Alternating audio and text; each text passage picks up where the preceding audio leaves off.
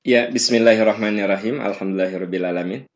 Hari ini kita akan membahas perilaku yang membawa pada kemadorotan. Minggu lalu kita sudah membahas tentang agar hidup bertabur manfaat. Kita sudah bahas itu. Sekedar untuk mengingatkan, sebelum saya masuk ke materi, sebelum saya masuk ke materi perilaku yang membawa madorot, di pengantar sudah saya sampaikan bahwa manusia oleh Allah diberi perangkat. Kul huwallazi ansha'akum wa ja'ala lakumus sam'a wal absara wal af'idata qalilam ma tashkurun. Allah telah berikan kepada kita indera, pendengaran, penglihatan, rasa, pikiran, ya, agar manusia dalam hidupnya memilih, memilih yang manfaat untuk dirinya. Tapi faktanya kita tahu ya, itu tidak manfaat. Malah kita ambil. Kita tahu ini yang bermanfaat, malah kita tinggalkan. Jadi dalam hidup ini sering kali kita mengkhianati apa yang menurut kita benar, apa yang menurut kita lurus, apa yang menurut kita manfaat, kita khianati. Dan kita ambil sesuatu yang malah madorot. Nah, berarti manusia tidak berterima kasih atas karunia yang Allah berikan, yaitu kemampuan memilih mana yang benar dan mana yang salah. Dan sudah kita bahas di surat Al-Insan bahwa manusia itu oleh Allah diberi dua jalan. Inna hadaina hussabila imma syakira wa imma kafuro. Kami berikan kepada manusia dua jalan, apakah manusia itu mau menjadi orang yang berterima kasih ataukah menjadi orang yang tidak berterima kasih. Nah, kemarin sudah kita bahas langkah-langkah agar hidup ini penuh kemanfaatan. Ya. Apa saja? Satu, menjaga relasi dengan Allah Subhanahu wa taala, ya. Yang kedua, menjaga relasi dengan diri kita. Kita harus juga memperhatikan hak-hak diri kita, apa yang harus kita perbaiki, apa yang kurang dari diri kita. Itu artinya kita bercermin tentang diri kita. Sebab dengan bercermin itu, kita tahu apa yang harus kita perbaiki. Ibu bercermin, oh ternyata kerudungnya menyon, ibu lurusin, ya kan gitu. Ibu bercermin, oh iya lipstiknya terlalu ke sini, ya kan gitu, ya. Seperti ngacai gitu loh. Ibu hapus kan gitu, ya. Nah, itu relasi dengan diri. Terus relasi dengan orang lain. Kita juga harus jaga. Sebab yang namanya manusia itu makhluk yang butuh orang lain. Saya bisa nyaman begini karena ada yang membantu saya. Nah, jadi saya bisa nyaman di sini. Saya tinggal duduk, ya, tinggal cerita, tinggal bicara. Nah, tentu saja karena ada orang lain, ya, yang membantu saya. Bapak Ibu nyaman di rumah ya karena ada orang lain yang membantu Anda begitu ya. Nah, ini relasi dengan orang lain. Kemudian relasi dengan dengan alam. Bagaimana kita memperlakukan alam, lingkungan ya. Ketika lingkungan itu diperlakukan secara zolim, hutan dibabat habis, ya nanti akan balik ke kita. Terjadi kekeringan yang dahsyat, bisa terjadi longsor, bisa terjadi banjir. Itu karena apa? Kita menzolimi alam. Kita buang sampah seenaknya, maka ketika hujan akan terjadi banjir. Kita membangun seenaknya, tempat resapan air diubah menjadi hutan beton, eh, apartemen, mall. Apa yang terjadi? Ya jadi banjir. Nah ini yang saya katakan, eh, kalau kita ingin manfaat dalam hidup, kita harus membangun relasi yang baik dengan lingkungan kita. Nah, itu yang sudah kita bahas minggu yang lalu, ya, gitu. Yuk, sekarang kita akan bahas uh, judul baru, ya. Bukan judul baru, ya. Sebenarnya bisa merupakan uh, lanjutan juga. Kita akan bahas perilaku yang membawa madorot, ya. Apa saja sih perilaku-perilaku yang membuat kita ini penuh kemadorotan? Boleh mudorot, boleh madorot ya gitu. Uh, tidak terlalu prinsipil sih ya. Oke, teman-teman sekalian, Apa saja perilaku madorot? Ya, apa saja? Pertama, anania. Nah, anania. Satu ini ya. Perilaku madorot itu adalah anania. Oke, kita akan lihat. Apa itu anania? Ya. Anania, saudara-saudara sekalian, itu diambil dari bahasa Arab yaitu anak. Ya, maaf, terlalu jauh, terlalu jauh. Ya. Jadi yang namanya ananiah itu ya diambil dari kata anak. Kata anak ya. Anak. Nah, kemudian ini pakai eh apa? Pakai kata sifat. Ana itu artinya saya. Ana itu artinya saya. Nah, kalau orang Betawi jadi aneh. Kalau aneh, kalau aneh, nah itu dari gue ya. Jadi tadinya anak jadi aneh. Kalau aneh ya itu orang Betawi. Nah, kalau orang Sunda ya tetap anak ya gitu. E, saya. Nah, jadi yang namanya anania, saudara-saudara sekalian, apa yang disebut dengan anania? Jadi orang yang hidupnya itu selalu orientasinya adalah saya. Saya kan, saya kan. Nah ya, itu kalau nggak ada saya ya, wah acara awut-awutan. Kalau nggak ada saya ya, saya. Jadi si saya itu luar biasa ya. Saya saya. Nah, ini Anania. Maka karena eh, Anania itu orientasinya ke saya, jadi saya itu menjadi sentral. Si saya teh menjadi sentral. Ah, papa mah kalau nggak nikah dengan mama, sangsara, papa. Nah, gitu. Kalau papa nggak nikah sama saya, ya ah papa teh sangsara mama kalau mama nggak nikah sama ayah ah mama teh sekarang teh juga nama di pasar kerjualan comro mama nah karena kan mama nikah sama ayah nah saya kan gitu ini namanya anania teman-teman sekalian orang yang anania kemudian suka disebut dengan orang yang kita sebut egois. Nah, egois ini nanti cenderung jadi takabur. Ya.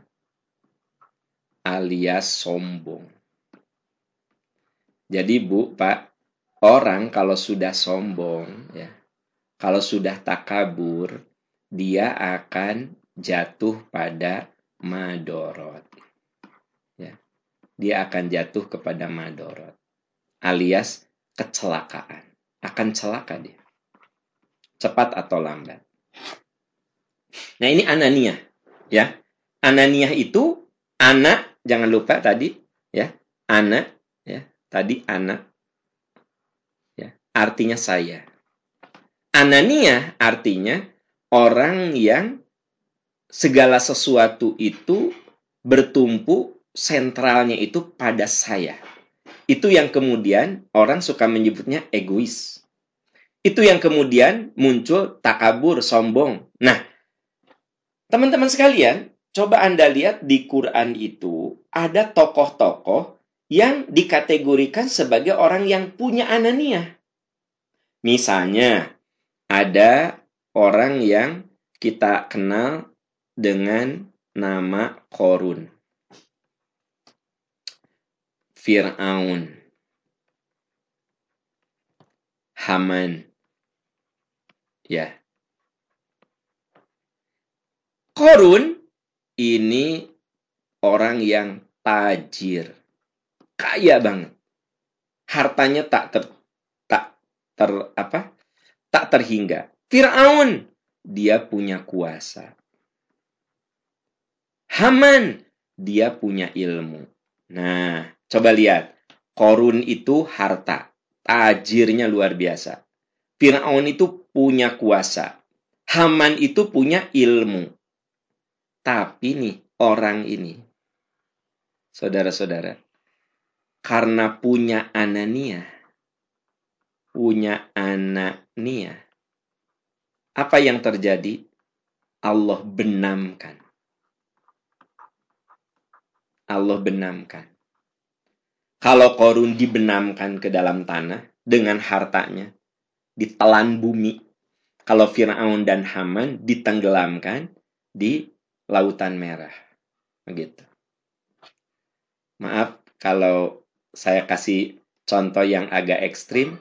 Misalnya suami ibu. Ya, suami ibu. Punya Anania. Kira-kira ditenggelamkannya di Laut Merah enggak? Ya, kalau suami ibu mah karena rumahnya deket Citarum, ya, maka dibenamkannya ku Allah ke di Citarum gitu. Kalau yang di Cikakak ya Cikakak ya. Ya.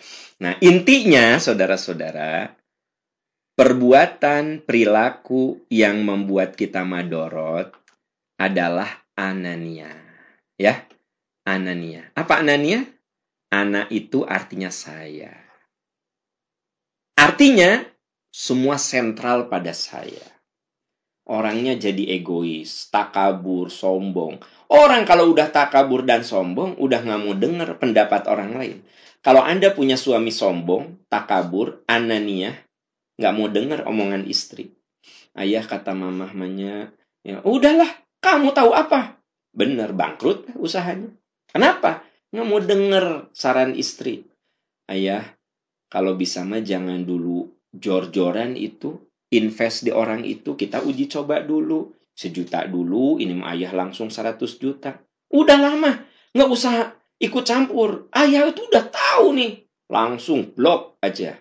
Invest 200 juta. Amblas semuanya. Madorot, karena nggak mau denger masukan dari istri gitu. Ya, Istri nggak mau dengar masukan dari suami. Mah, kalau punya uang itu coba nabung mah. Kan kondisi tidak selamanya bagus. Ayah teh ridho tuh ngasih ke mama teh. Ha, gitu. Dikasih inget ayah teh ridho nggak ke mama ngasih teh? Eh, kalau udah ngasih jangan diungkit-ungkit. Udah aja ngasih. Istrinya itu kalau ada duit balanja balanja balanja nggak pernah nabung. Nah begitu terjadi apa pandemi, nah, penghasilan suami menurun, nyesel.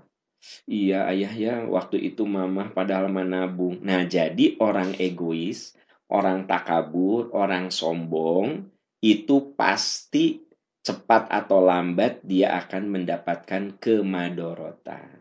Begitu. Kemadorotan. Nah jadi Bapak Ibu, apa yang memadorotkan kita? eh, perilaku yang memudorotkan pertama adalah anania. Anania, ya. Nah, eh, coba kita lihat ayatnya, teman-teman sekalian, ya. Nah, surat Luqman, ya. Surat Luqman ayat 18 sampai 19. Oke, Ibu Bapak, coba perhatikan terjemahan Al-Mu'asir. Nah, terjemahan Al-Mu'asir. Anda boleh bandingkan dengan terjemahan lain bagaimana nyamannya Anda menggunakan terjemah Al-Mu'asir.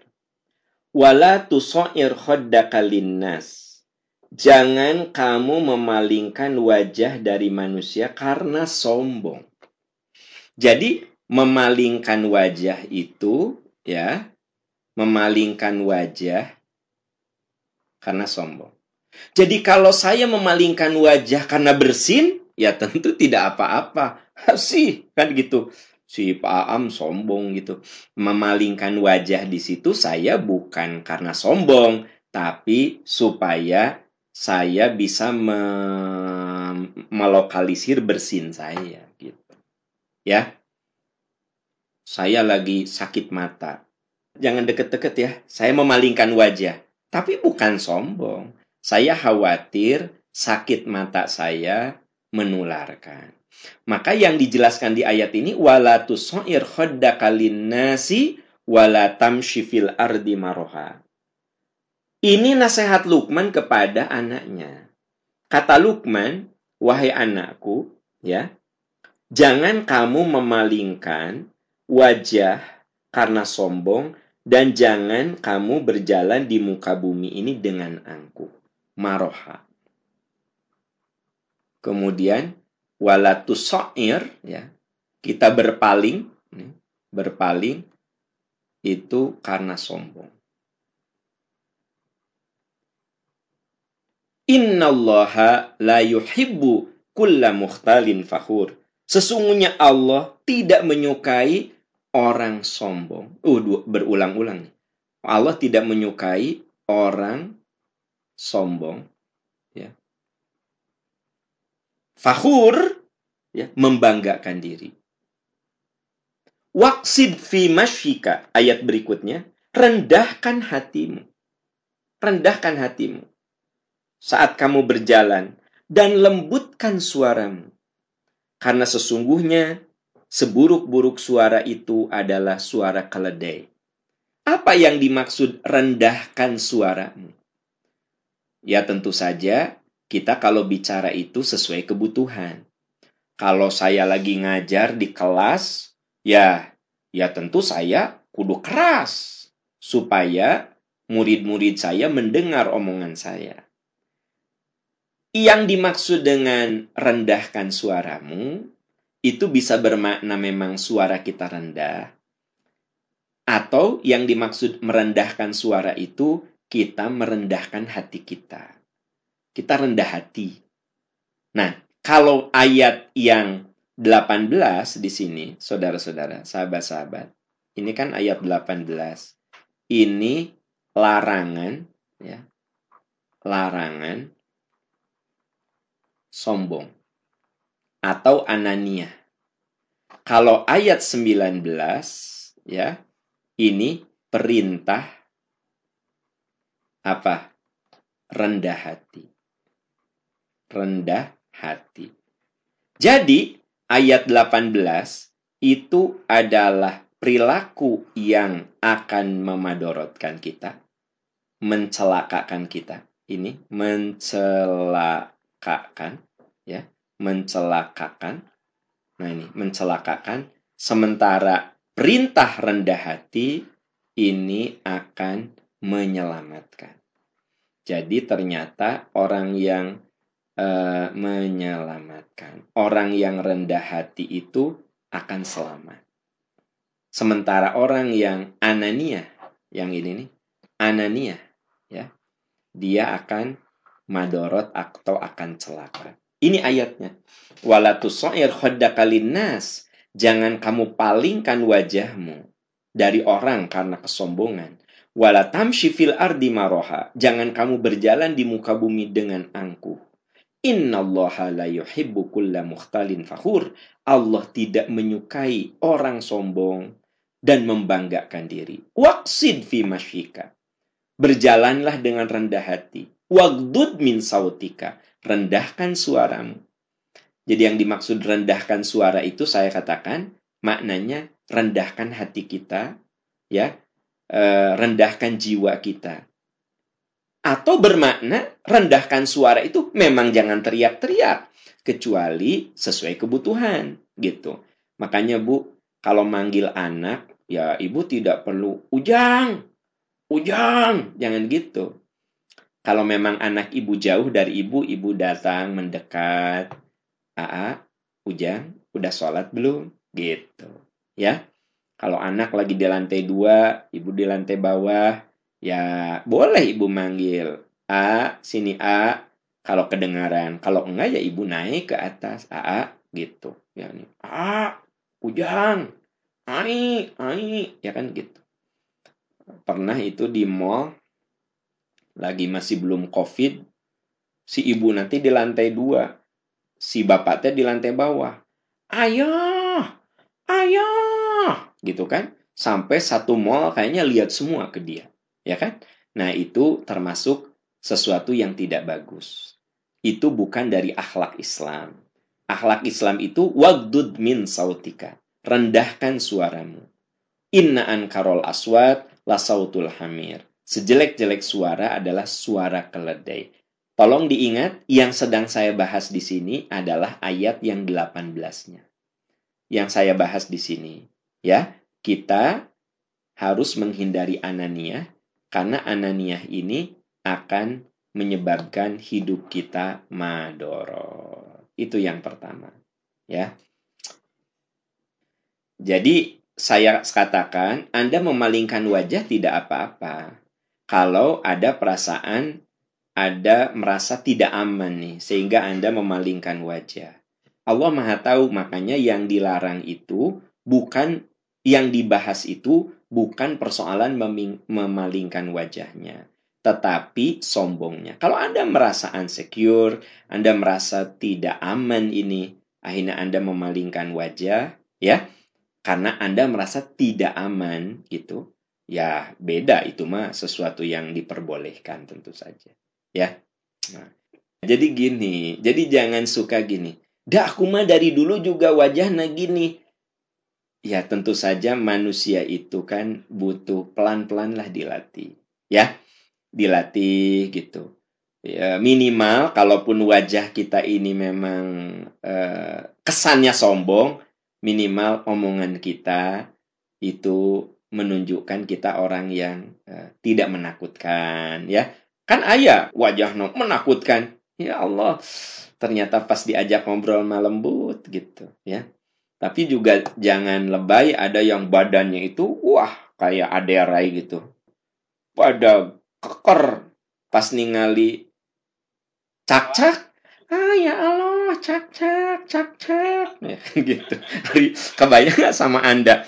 Badannya kotor badan gaya aderai begitu. Ada cecak langsung loncat ya Allah cecak cecak gitu kan. Ya jangan gitu juga lah gitu ya. Gitu makanya kudu kudu dilawan gitu ya. Nah itu yang pertama anania. Nah jadi yang memadorotkan kita itu perilaku yang memadorotkan itu anania. Jangan lupa anak itu aku, anania itu orang yang selalu yang yang keakuannya itu sangat dominan. Sehingga menolak ide, masukan, pendapat dari orang lain, ya. Yang kedua, godob. Nah, yang kedua tuh godob. Ya. Godob. Kita lihat di sini godob. Apa itu godob? Ya.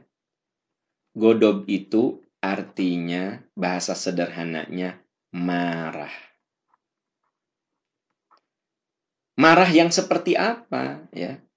Jadi gini, godob itu arti sederhananya marah. Marah yang seperti apa yang kategori godob? Ya. Marah seperti apa yang akan jadi madorot? Jangan lupa kita sedang membahas tentang uh, hal yang memadorotkan. Perilaku yang madorot. Apakah marah itu salah? Kalau Anda marah itu, apakah marah itu salah? Ya. Tentu saja marah yang mana ini yang akan uh, menghantarkan kita kepada kemadorotan. Marah yang mana? Yang mengantarkan kepada kemadorotan, yaitu marah yang datang dari setan. Dari setan. Tolong diingat, setan itu masuk lewat pintu marah. Jadi setan itu masuk karena ada juga yang marah ya datang dari Allah Subhanahu wa taala. Ada marah yang datang dari Allah, yaitu marah ketika Anda melihat kemunkaran. Nah, ya. Anda marah ketika anak belum sholat. Ah, ah belum sholat? Sholat dong. Nah, itu marah yang datang dari Allah Subhanahu wa Ta'ala.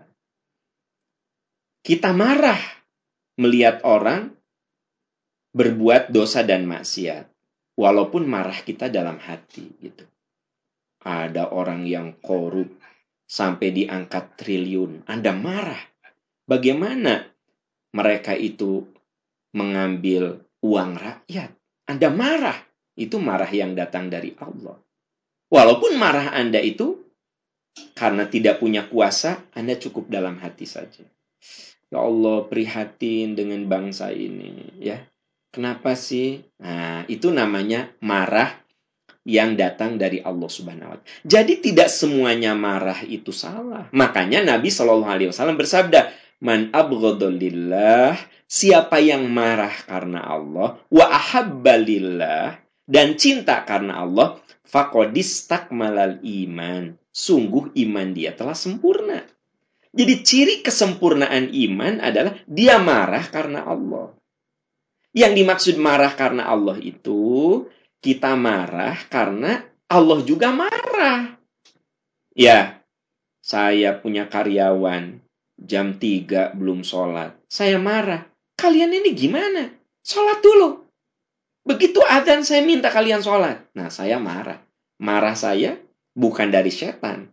Karena Allah marah kepada orang-orang yang melalaikan sholat. Jadi begitu anak buah saya jam setengah tiga belum sholat duhur, saya marah. Berarti itu yang disebut dengan marah karena Allah Subhanahu wa taala. Jadi pertanyaannya, marah mana yang disebut dengan godob?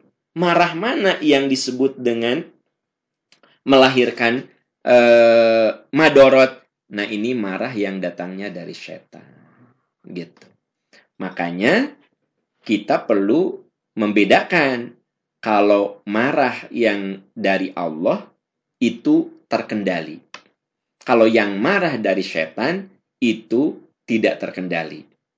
Kalau saya marah pada anak karena saya tidak karena anak saya tidak sholat, tapi secukupnya, sewajarnya, dan marah saya itu lebih bersifat mendidik. Itu marah yang datang dari Allah. Tapi kalau saya marah sama anak, sampai saya ngegoblok-goblokin anak, saya keluar uh, dari lisan saya keluar kata-kata kasar, nama-nama binatang keluar. Walaupun nyuruh sholat, tapi marahnya itu sudah didomplengi oleh setan.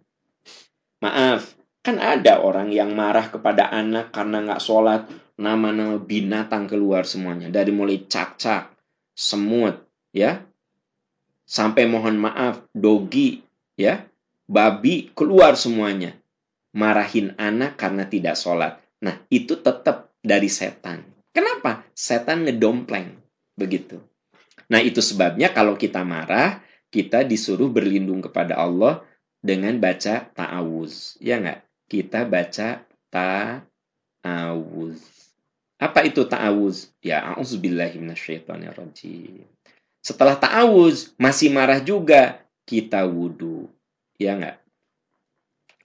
Sudah wudhu, masih marah juga, kita bisa sholat syukrul wudhu.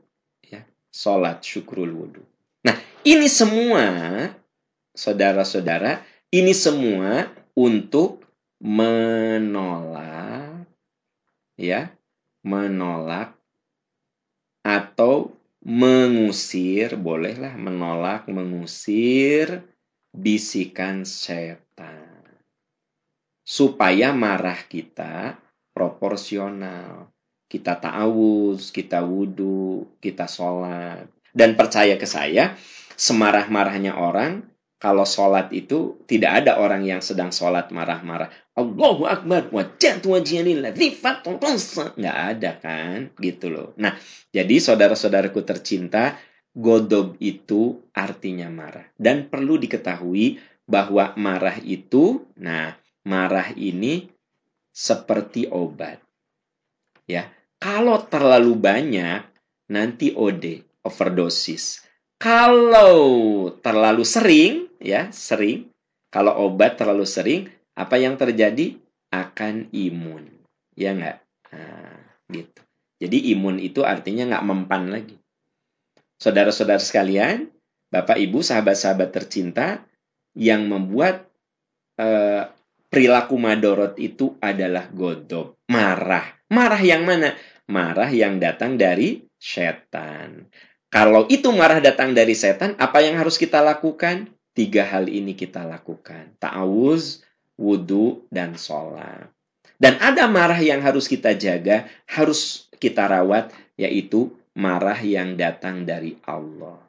Yaitu apa? Marah ketika melihat kemaksiatan, marah ketika melihat keburukan, marah ketika melihat kezoliman. Tapi tetap marahnya itu berada dalam koridor penuh pengendalian.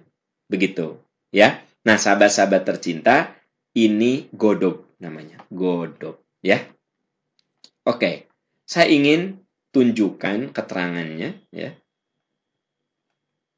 Nah, Imam Tobroni meriwayatkan bahwa Abu Darda bertanya kepada Nabi Shallallahu Alaihi Wasallam.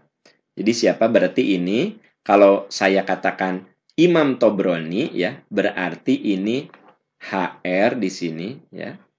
HR Tobroni. Ya, Tobroni. HR artinya hadis riwayat bukan Haji Raden, kadeta. Begitu ada tulisan HR Tobroni, Haji Raden Tobroni, bukan. Hadis riwayat Tobroni. Imam Tobroni meriwayatkan Abu Darda, ini sahabat Rasul, bertanya kepada Nabi Shallallahu Alaihi Wasallam, Dulani ya Rasulullah, tunjukkan, tunjukkan.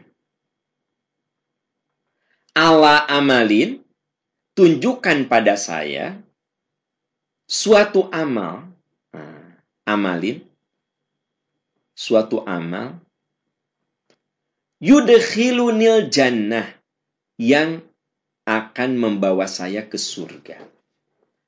Anda boleh tulis terjemahnya teman-teman sekalian. Karena hadis ini tidak saya tuliskan terjemahnya. Dullani. Abu Darda berkata, Anda yang di rumah boleh catat terjemahnya. Abu Darda bertanya kepada Nabi, Ya Rasulullah, Dullani, tunjukkan kepada saya, ala amalin, suatu amal yudkhilunil jannah yang akan memasukkan saya ke surga. Ya Rasulullah, tunjukkan pada saya suatu amal yang akan memasukkan ke surga. Abu Darda bertanya kepada Nabi, "Ya Rasulullah, tunjukkan kepada saya suatu amal yang akan memasukkan saya ke surga." Dullani, tunjukkan kepada saya ala amalin suatu amal yudkhiluni yang akan memasukkan saya ya jannah ke dalam surga. Qala Nabi menjawab. Qala Rasul menjawab. La taghdab jangan marah. Jangan marah. Walakal jannah maka untukmu surga. Apa kata Nabi? Jangan marah. Jangan marah. Maka surga untukmu. Nah, ini kuncinya, teman-teman sekalian. Ya. Jangan marah. Surga untukmu. Hadis riwayat Imam Tobroni. Ini godob. Ya, poin yang kedua, godob. Jelas hadisnya, teman-teman sekalian? Ya. Jadi, ini hadisnya saya pikir sudah cukup jelas ya. Rasulullah, eh, Abu Darda bertanya kepada Nabi Shallallahu Alaihi Wasallam, Ya Rasul, tunjukkan kepada saya amal yang akan memasukkan saya ke surga. Kola, Nabi menjawab, La tagdob, jangan marah, walakal jannah, maka surga untukmu. Hadis riwayat Tobroni. Ya, oke. Okay. Nah, ini hadis ya. Kita lihat di dalam Al-Qur'an, teman-teman sekalian, ya, di dalam Al-Qur'an. Nah, Ali Imran ya di Ali Imron sini nih.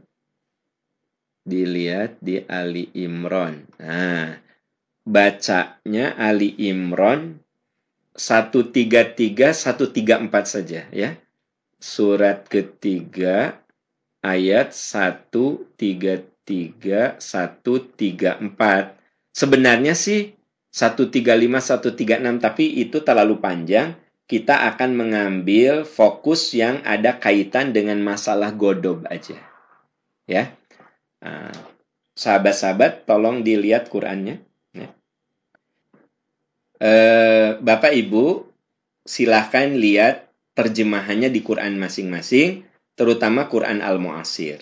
Karena saya di sini cuma menuliskan ayatnya saja mau saya analisa kata per kata gitu. Kalau teman-teman belajar di pesantren, cara belajar Quran terjemah itu begini. Wa wa dan gitu lah. Sari'u bersegera ila pada magfirotin ampunan gitu loh. Kalau Anda belajar di pesan dulu waktu saya di pesantren begitu, ya. Nah, kata per kata, kata per kata gitu. Tiba-tiba guru saya mengatakan, "Aam, apa arti arduha?" Nah, "Aam, apa arti al gitu loh, ya.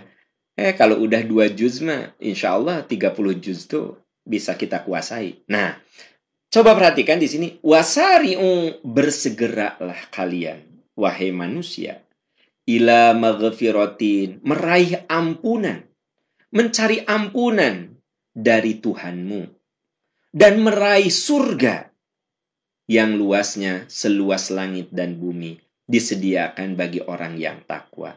Jadi surga itu luasnya seluas langit dan bumi. Apa maksud surga itu? luasnya seluas langit dan bumi. Maksudnya tak terhingga. Gitu maksudnya. Ya, maksud apa seluas langit dan bumi? Nikmat surga itu tak terhingga. Gak bisa diomongin, gak bisa dijelaskan. Mala ainun ro'at, wala udunun samiat, wala aklun tasawwarat tidak bisa dibayangkan oleh pikiran kita. Makanya disebut coba kalian bersegera. Berlombalah kalian meraih ampunan Tuhan kalian surga yang tak terhingga nikmatnya. Seluas langit dan bumi disediakan untuk siapa? Untuk orang yang takwa. Nah, jadi Allah mengatakan, "Wahai orang yang beriman, coba cari ampunan Tuhan dan cari nikmat surga yang luasnya tak terhingga, luasnya seluas langit dan bumi, disediakan untuk orang yang takwa. Allah sediakan itu untuk orang yang takwa. Nah, orang yang takwa itu yang bagaimana? Alladzina yunfiquna fissarra'i Orang-orang ya, ya ini yang menafkahkan harta di saat lapang ataupun susah. Berarti yang pertama orang takwa itu konsisten. Ya enggak? Konsisten. Mau lapang, mau sempit, konsisten dalam berinfak. Nah, gitu. Berinfak. Saya lagi ada uang, ya berarti besar. Saya lagi nggak ada uang, berarti sedikit. Saya benar-benar nggak ada uang, ya saya berdoa gitu. Saya tadi tadi teman-teman sudah mengumumkan tentang program wakaf. Ada uang, nih sekian. Karena saya ada uang. Uang saya lagi seret sedikit. Saya lagi nggak ada. Doa, ya Allah semoga masjid ini segera selesai. Nah, ada itu kalau niatnya wakaf. Niatnya infak, sedekah, untuk kegiatan dakwah, untuk uh, memakmurkan masjid. Karena kita memang programnya itu ke masjid, saudara-saudara sekalian. Jadi memang saya itu programnya sementara ini ke masjid. Karena yang harus kita tangani kan banyak.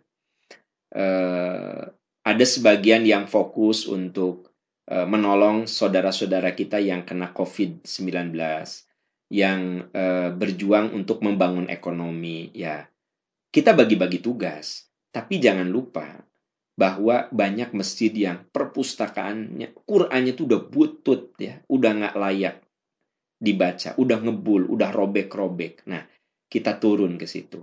Nah, kita programnya infak ya. Nah, juga untuk kegiatan dakwah. Ada banyak kasih yang banyak. Sedikit rezeki kita sedikit. Lagi nggak ada doa, doa. Nah, itu yang disebut dengan konsisten ya. Alladzina yunfiquna fis. Nah, yang ada kaitan dengan kita dengan dengan tema kita adalah yang berikutnya al-kadhiminal. Nah, ini berarti ini yang disebut dengan mengendalikan marah. Oke, saudara-saudara, ingat kita lagi bahas apa? Lagi bahas godob. Godob itu artinya apa? Marah dan marah yang datang dari setan, marah syaiton, ya, itu yang akan menjadi madorot. Tapi marah yang datangnya dari Allah itu akan jadi kebaikan. Nah, orang yang takwa, saudara-saudara, mereka yang mengendalikan marah. Karena mengendalikan marah, al-afina aninas, ya, maka dia akan memaafkan. Gitu. Teman-teman sekalian, saya marah sama Anda, tapi terkendali, maka akan muncul jiwa maaf. Wallahu yuhibbul muhsinin dan Allah menyukai orang-orang yang berbuat kebaikan. Berarti orang takwa itu munculkan lagi di sini bahwa orang takwa itu senang berbuat kebaikan.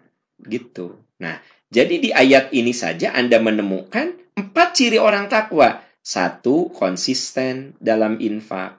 Dua, mengendalikan marah. Tiga, memaafkan. Empat, berbuat baik. Gitu saudara-saudara sekalian. Ya. Nah, ternyata di antara ciri orang takwa adalah menghindari godob yang datang dari syaiton. Karena godob yang datang dari syaiton itu pasti membuat kita madorot. Sementara godob yang terkendali itu datangnya dari Allah sehingga kita bisa menggunakan marah itu untuk hal-hal yang bagus. Nabi pernah marah ya ketika sahabat itu salah ya e, dan itu tidak apa-apa. Guru marah pada murid boleh tapi terkendali. Ya, suami marah sama istri boleh tapi terkendali. Lihat nih nomor dua nih nomor dua tadi ya. Mengendalikan. Al kadhimin kadhimin itu pengendalian. Ghaid itu marah. Al kadhimin al ghaid artinya mampu mengendalikan marah gitu. Suami boleh nggak marah sama istri? Boleh tapi terkendali. Orang tua marah sama anak? Boleh tapi terkendali. Itu marah yang dikatakan oleh Nabi man ahabbalillah wa abghadalillah faqad istakmalal iman. Siapa yang marah karena Allah itu ciri kesempurnaan iman. Nah, ini poin kedua ya yang eh, menyebab perilaku yang membawa madorot. Teman-teman sekalian, eh, ya nampaknya waktu kita sudah habis nih, ya kan gitu. Nanti minggu depan kita lanjut, teman-teman sekalian. Masih banyak poin-poin, masih bagi. Lanjut. Semoga Allah masih memberikan umur dan sehat sama kita, sehingga kita minggu depan akan melanjutkan eh, perilaku yang melahirkan kemadorotan. Ya, terima kasih sahabat-sahabat tercinta. Semoga Allah memberkahi kita kita akhiri dengan doa kafaratul majlis. Subhanaka Allahumma wa bihamdika. Ashadu an la ilaha illa anta astagfiruka wa atubu ilaik. Rabbana atina fid dunya hasanah wa fil akhirati hasanah wa qina adzabannar walhamdulillahi rabbil alamin. Wassalamualaikum warahmatullahi wabarakatuh.